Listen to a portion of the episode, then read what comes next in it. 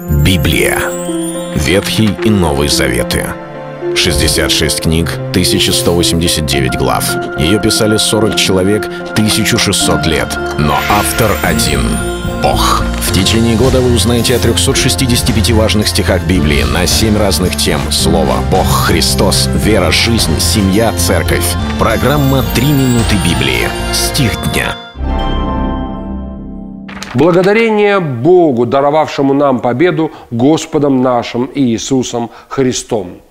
В жизни много бывает битв у каждого из нас, битвы за здоровье, люди проходят трудные времена, и нельзя сказать, что только верующие могут быть в этом успешными. Ведь и верующие, и неверующие имели определенного рода победы, определенного рода э, победы над болезнями, победы над трудностями жизни, победы в бизнесе, в учебе, когда кто-то завоевывал высшую медаль в спорте, золотую медаль, становился чемпионом, и сказать, сказать, что во всякой сфере человек становился победителем только благодаря Господу, нельзя, потому что некоторые люди вообще были богопротивниками, и на какой-то период жизни, земной, по крайней мере, они являлись какое-то время победителями.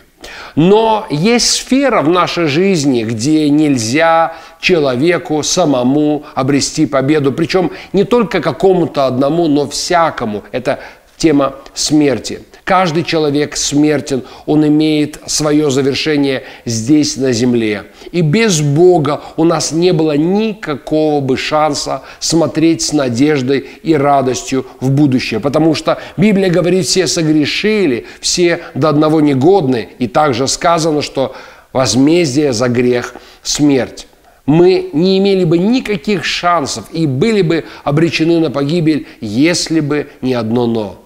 Иисус Христос, Он стал победителем. Он не просто пришел в этот мир, прошел наш земной путь, не совершил ни одного греха. В конечном итоге Он взял на себя грехи людей.